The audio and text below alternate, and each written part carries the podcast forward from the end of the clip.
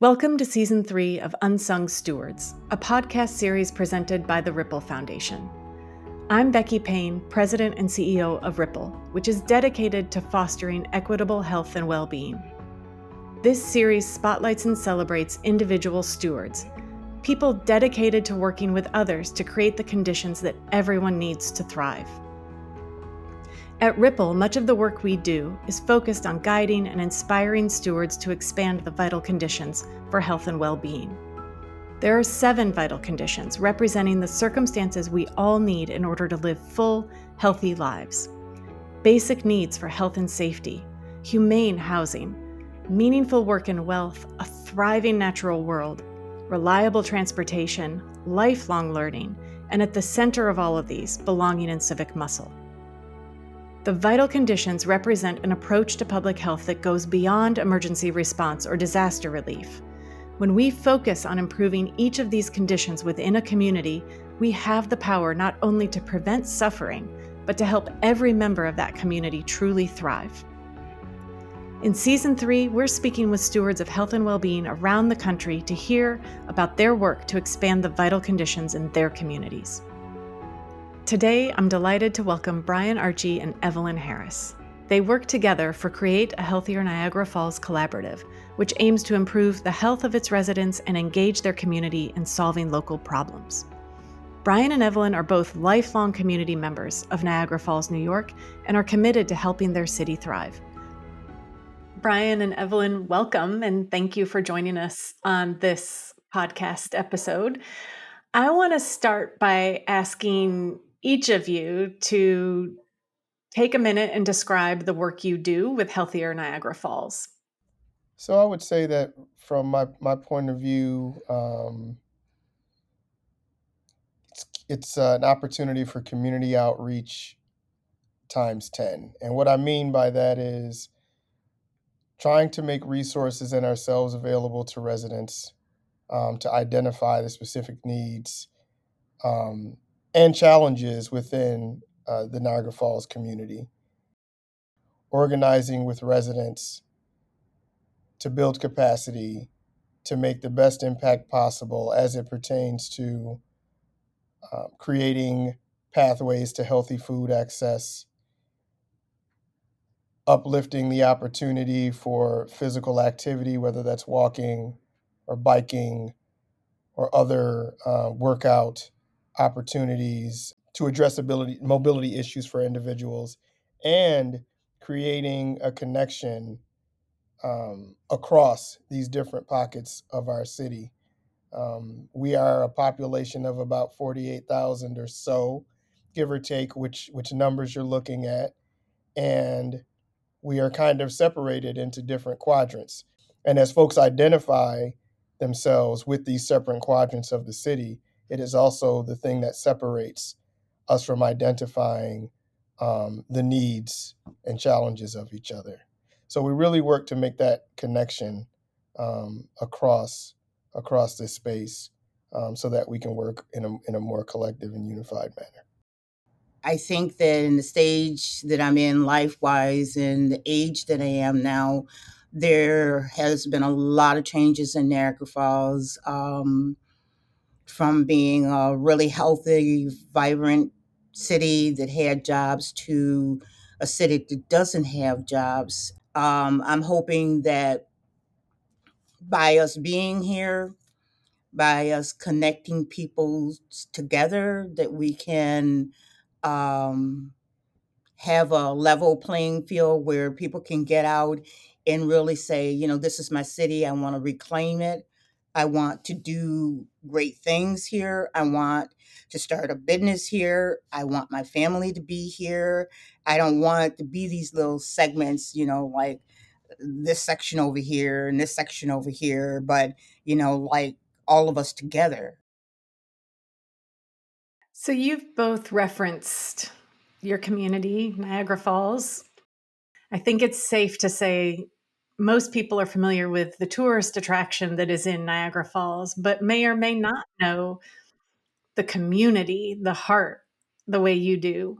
Um, so let's let's take a minute before we go too much farther and have you describe the city as you know it? What what Niagara Falls do you want our listeners to have in their hearts and in their minds as they listen to the rest of this conversation? So I've always lived in the North End, section of the city that has the majority of the Black and brown population in it, some poor poor white folks, and but it was still a beautiful place, right? So I lived in Unity Park, and we were directly attached to Main Street, which was, uh, as as Evelyn was speaking, alive and vibrant, and a direct artery that connected to then the Pine Avenue Biz- District, um, which, again, full of commerce. Open shops allowed people to buy goods and services and connect with community members that they had not, you know, seen throughout the week because of, you know, work obligations and kids and things of that nature. And at that time, and I'm talking seventies and eighties, we were a manufacturing town, right? So there were plant jobs aplenty everywhere. And I would say somewheres into the nineties that activity began to cease. And so as jobs left and people began to migrate, there was a systematic disinvestment in the city. And I will say specifically, um, for me, that started in the North End of Niagara Falls. And you saw that immediately because Main Street uh, went down. Mm-hmm. Um, business owners yeah. began to close and move, and uh, the grocery store that was there like was gone. And it was like, wait, oh, what what's happening? We'll we identify that the economic prosperity was was taking a hit, but no one really took a look at the impact it was having on the individuals. And so when you hear about Niagara Falls, to your point, the destination is what is actually marketed, the water, right? And the behind the curtain, three minutes away up the street, are the people, which are in receivership of none of the resources that actually flow into that destination.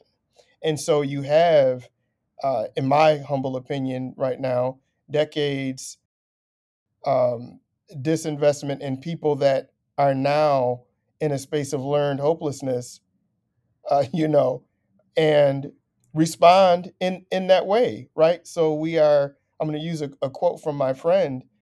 She says that people are focused on their focus, meaning like if what's in front of me is I'm working this minimum wage job and I'm trying to take care of my kids and pay the rent and get groceries, I really can't even activate myself as a community member because that's not what's in front of me right now.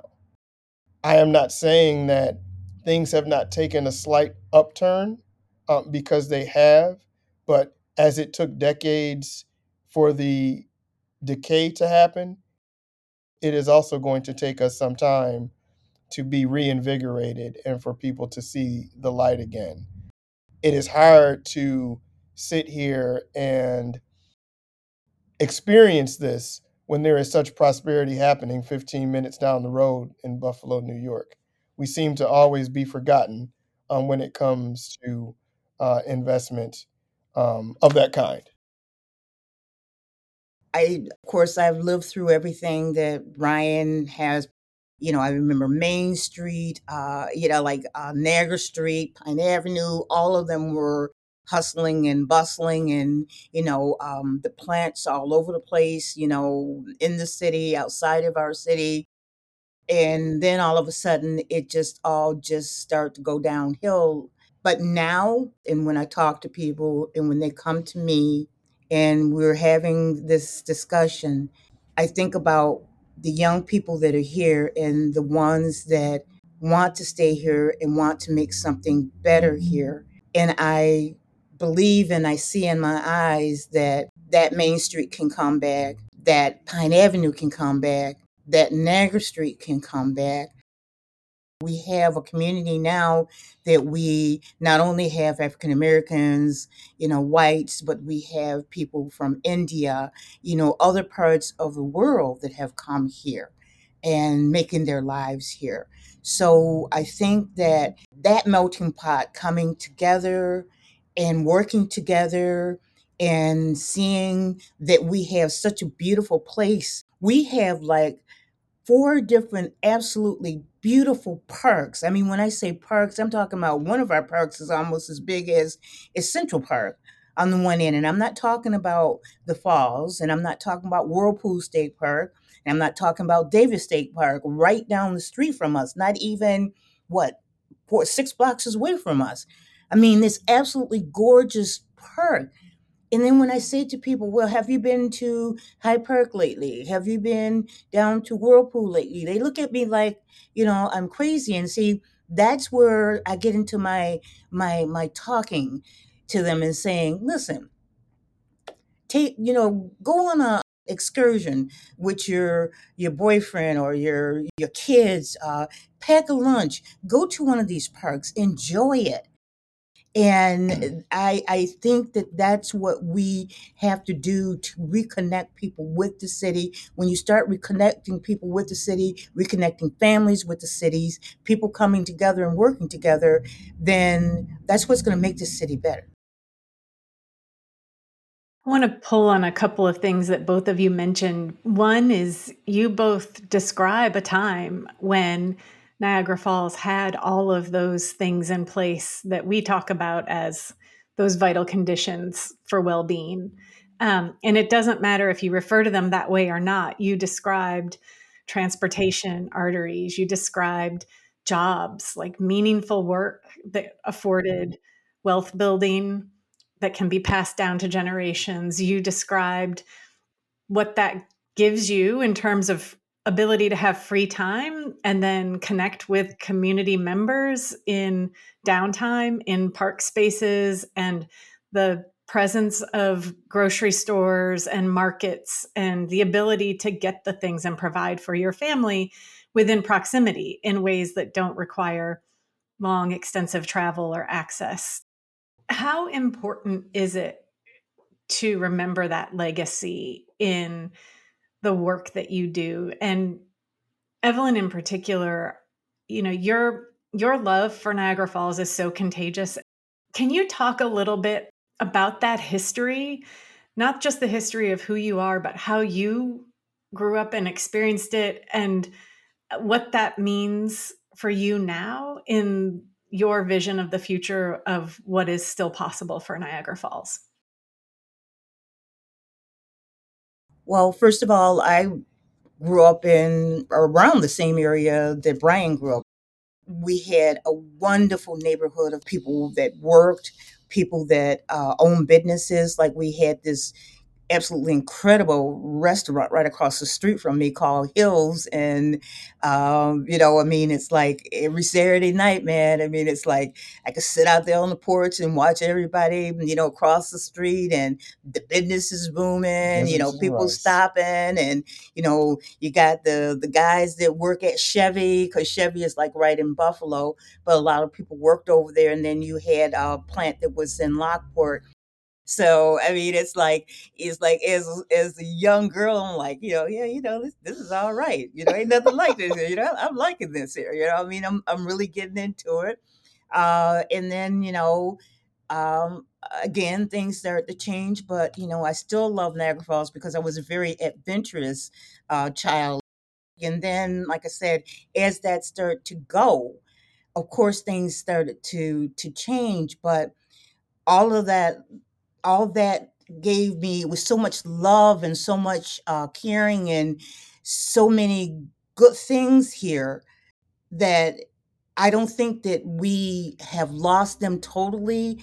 They just have kind of disintegrated into the earth. But what is the earth for? It's to regrow things, mm-hmm. to bring it back up again. So Uh, when I talk to the younger people that I engage with, one of the things that I'm always talking to them about is it doesn't have to be this way. I mean, it's like I talk to Brian and anyone that I can get an ear when it comes to trade school.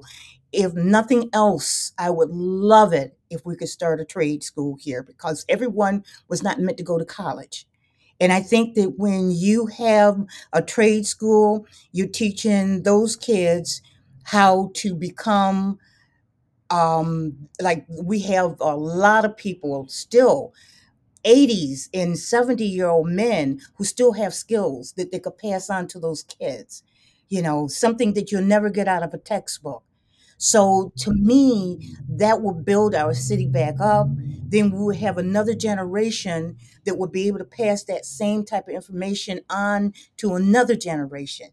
You know, I mean, it's like if we had that, that would be just like one of the greatest things ever to happen to the city. If we could do that and start like right now, here are these kids in, in, in elementary school, you know, and, and let's start right here. And even the ones that are in high school, grab hold to them.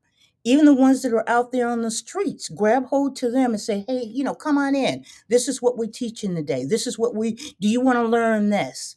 You know, and just the fact that we still got older men, older women in this city that could pass things on to us. Let's gather that up. Let's get that together. And let's all sit down and pass this knowledge on. Don't let it die with those people. You know, and that's that's that's the part that I just hate. Every time I hear about someone who's had a skill in something that I know we will never be able to to find someone will, that has that knowledge. You know what I'm saying? So this this this is to me one of the ways to start our city back up and get our city growing. So I want to I want to invite the two of you to tell a story. Um, because Evelyn, I think you have a particular superpower in some of what you just said about spotting talent and calling people into a calling to give back. So I would love if you could share the story of how the two of you met, um, how you experienced each other, go from when you met to where we are today. I work in the emergency room here. And I was already part of Creating a Healthier Niagara Falls Collaborative, but it wasn't that at the time. So we um, was going out door to door and, you know, asking people, uh, you know, like what they want and, you know, those kind of questions like that. And, you know, it always came back to something kind of negative. So, um, we decided, okay, instead of what do you want and and how do you want it and what can we do, it was matter we twist we threw it back around and kind of put it on the person. Let's hear what they have to say. Let's hear what they're going to want to do or can do or are willing to do. So um, when I saw Brian, he was working and admitting, and you know, I told him, I said, you know, I was asking him a few questions and we were just talking back and forth and everything. And uh, I'm going to let Brian take this over from that. The question that I asked you, what did I ask you? So what I remember, what I recall is, is, is this is this this person um, kind of intruding on my walk around the emergency room at about one or two o'clock in the morning and really just asking me if I could do anything for my community, what would that be? And I know that that was an immediate challenge and call to leadership that allowed me really to question my space in in the in the city, in my community. I was taken aback, definitely, and wondering in my head, like, why would you ask me such a thing? It took me a moment to identify the fact that I did have the power to do something, that I had the capability to have an impact and make change in, in the community, right? And so if we go back to when I talked about that, that learned helplessness, like it was just like, I'm going to focus on what I'm doing and I'm not a part of this thing, this thing that's happening by they, them, and those, right? Because we hear about that all the time. Mm-hmm. And um, it's like this unstoppable force that, you know, you, you, you, you can't, you, you can't see it, you can't touch it, but there were people making decisions about things that would directly affect my life and the people in my in my community. I would say that the majority of them were way detached from any of that experience. It is not to say that they couldn't lend some sort of suggestion, but when you start to make decisions for people, it means that you're not you're not even taking into account the whole person and the experiences that they're currently ha- having. And then I understood why I was there, right? To be that voice for the voiceless. And so my job since that day has been to to speak with and try to activate others, to meet people right where they are and help help them to find their leadership opportunity, right? That may be through storytelling. It may be uh, over a meal, right? Listening to uh, someone give a workshop or, or, or motivational speak, or just at a regular community meeting to hear what we don't have problems, we have challenges, and challenges can be overcome. Just hearing those challenges a lot of times sparks um, some sort of interest or or deep-seated anger that we have, which motivates us enough to move. That's what that question did for me. And um, I haven't turned back, right? Because now if if I were to shut off my ears and go sit back and, you know, just sit at the computer and and, and focus on just a job, um, I am complicit now. Uh, not restoration, but the destruction and complacency of, of my city. And that's and, and we weren't put here for that. Being of service is, I think it's it's the ultimate call to leadership. I want to ask you both to go a little bit deeper on this idea of engagement, because I know Healthier Niagara Falls deeply prioritizes engaging residents to be change agents in your city. We just heard a story, Evelyn, of you bringing one person in, but I know that that is just emblematic of that deeper commitment to engaging with many residents. So can you say a little bit more about why that is so crucial to the work of a Healthier Niagara Falls? If I think about the system that we live in, I will unfortunately say out loud that we still have a racist society that, that we live in. And the systems that are in place were built based upon that premise, with a top-down, do as I say, heterosexual, male, white, patriarchal. And so we're, we've all been subject to that, more specifically those that have been marginalized and live on the fringe.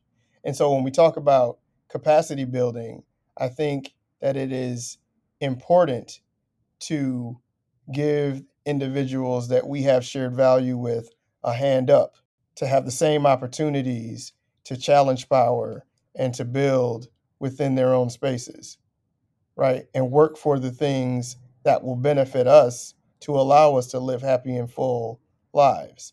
You know, I, I often say that I believe deep down somewhere, we have the same set of values, right? We want a living wage job, to be able to take care of our families, which whatever way that that is structured, we would like to live in an environment with clean air, with uh, um, expansive green space, clean water to drink, right? We would like to have a safe and sanitary home, and or be able to, if we choose, to purchase a, a, a house, right? To bring that value back to a community that's been disinvested in.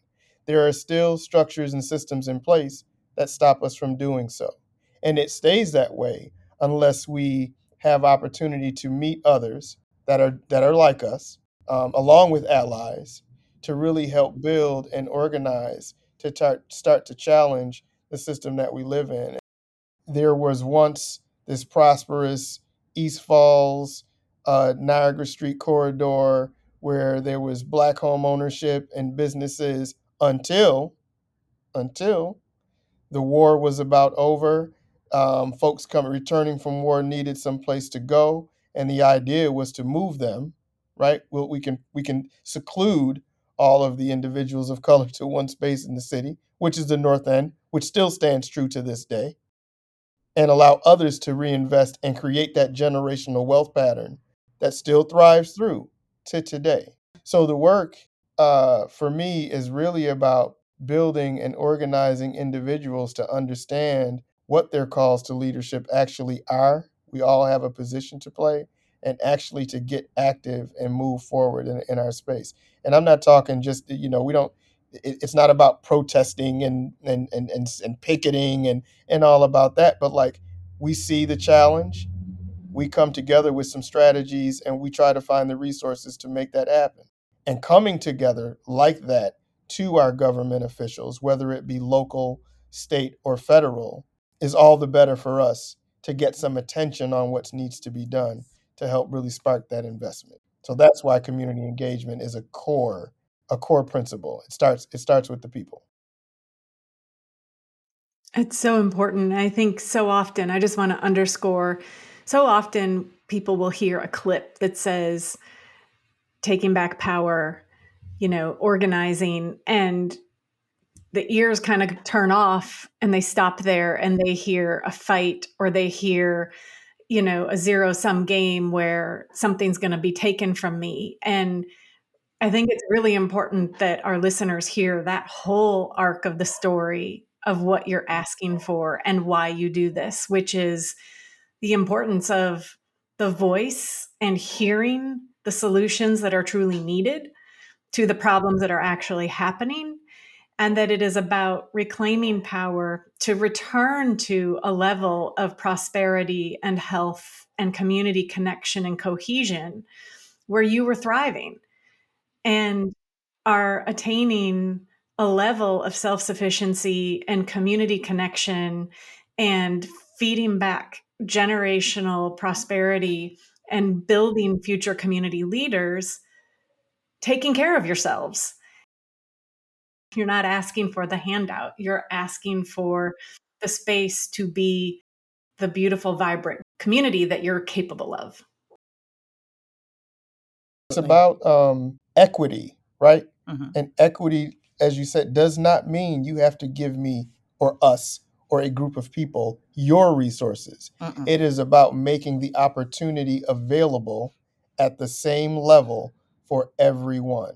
Absolutely. And then and then letting them decide, because some may not want to own the home or move to the green space, mm-hmm. or you, just they may not. But having the opportunity to do so and allowing the individual to decide, it changes the game and the perception for everyone, I believe. Yeah. I have said since I have started this work with others that I am only as healthy and resourced as my neighbor. Mm-hmm. So if I have someone next to me in my direct circle that is sick, underfed, unemployed, or without, so am I, because they are still in the community and can't contribute to the space to bring it back to the mm-hmm. to the flourishing level that we know uh, that we know it to be. So let's bridge to think about the future. I'll invite you both to take us home by thinking about what's next as you think about the future. What concerns you, and more importantly, what excites you and makes you hopeful? I know that there are many people are agitated enough at this point to do something and not sure exactly what that is. They are in the space of not wanting the same politics. They do not want the same practices and aren't sure who exactly to trust to do that. So for me, the, the future says, if I am to Um, begin to help the decision-making process, I need to up my own game, right? So I'm running for Niagara Falls City Council to get in a space and place where I can connect other residents to local government so that we can really make ourselves a part of the process in a meaningful way. I think it starts with that. We have a, a real disdain for politics in general. I think that's just the natural response to it. But it's what we make it. And we don't actually have to leave it as this ugly system as it's mm-hmm. as it's become. It doesn't matter how we are registered or how we affiliate. Again, we're we're all together. We have to work together. We have to understand that there will be some compromises along the way to ensure that we can get to that place. But we can't do nothing anymore. Like that's no longer um, the option. That also means engaging those that are making those decisions in a different way, letting them know that we are no longer asleep at the wheel. We have something to say, and there's something we have put you there to do. It's time for you to do it, or we vote you out. Brian was talking about one of the things that we've always um, said is, you know, it shouldn't be uh, from the top down. It should always be from the bottom up. For me, it's starting from the bottom up, meaning starting with, it's two generations that concern me the most because I feel that they're neglected more than anyone, and that's our children and our elderly people. our children, because they are our lifeline, and they're the ones that can go into the future either with some powerful, uh, loving and incredible thoughts and feelings, and we can give that to them. We can help them in so many different ways, and weaving those older people in with those children, because a lot of those older people have the time and they also have the patience and the knowledge. And because those older people have that time, and when you have those younger ones and those older ones coming together like that, it becomes this thing that you can't break, this bond. And they're, they're, they're, they're going to always be there to encourage each other, because not only will kids encourage those older people, but vice versa, you know. And it also gives them things to do, okay? The older people are not somewhere just dying, basically, and withering away with their knowledge and taking all that with them. And the younger ones are going up and getting nurturing and love, and and and also every once in a while, like, now maybe you shouldn't have done it that way.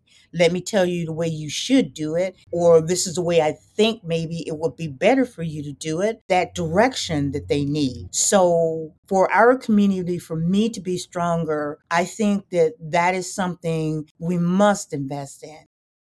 So that would be, for me, the direction that I would want us to go in, because I think that if you did that, can you just imagine in just ten short years what could happen, you know, in the direction our city could go in? You know, I mean, it would be just something that was, it would be just incredible. You know, we would have people from all over the world coming here, not just to see the falls, but to see how Niagara Falls turned around and how we did it.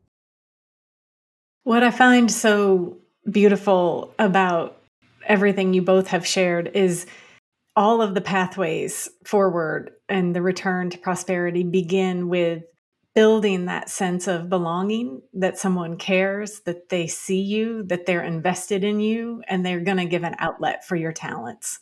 And from there you build in whatever direction the solutions need to take you, but you both keep anchoring back into that connection to belonging and feeling a sense of place and that you're valued in that place. And I just think that that is, um, it's beautiful. It's consistent with what we've observed in other places. And it's, we can't say it enough. It's so important. So thank you for lifting that up. I kind of feel compelled to end us with asking Brian to one more time remind us of that question that got you into this beautiful mess, because I think it's a I think it's a question we all need to hear. It was, um, if you could do anything for your community, what would that be? Yeah, thank you for that question, Evelyn. And Brian, thank you for answering it. Thank you for listening to this episode of Unsung Stewards. I want to thank today's guests for joining us and for all the work they do to improve the lives of the communities they serve. I'd also like to thank the team that makes this podcast possible, including Molly Belsky, Terry Wade, Brad Gerard, Amanda McIntosh, and Layla Hussein. I'm your host, Becky Payne, President and C E O of the Ripple Foundation. To learn more about our guests and their work, please refer to the links and information on our website at w w w dot ripple dot org, R I P P E L dot org. We hold deep gratitude for those who've been willing to share their stories with us.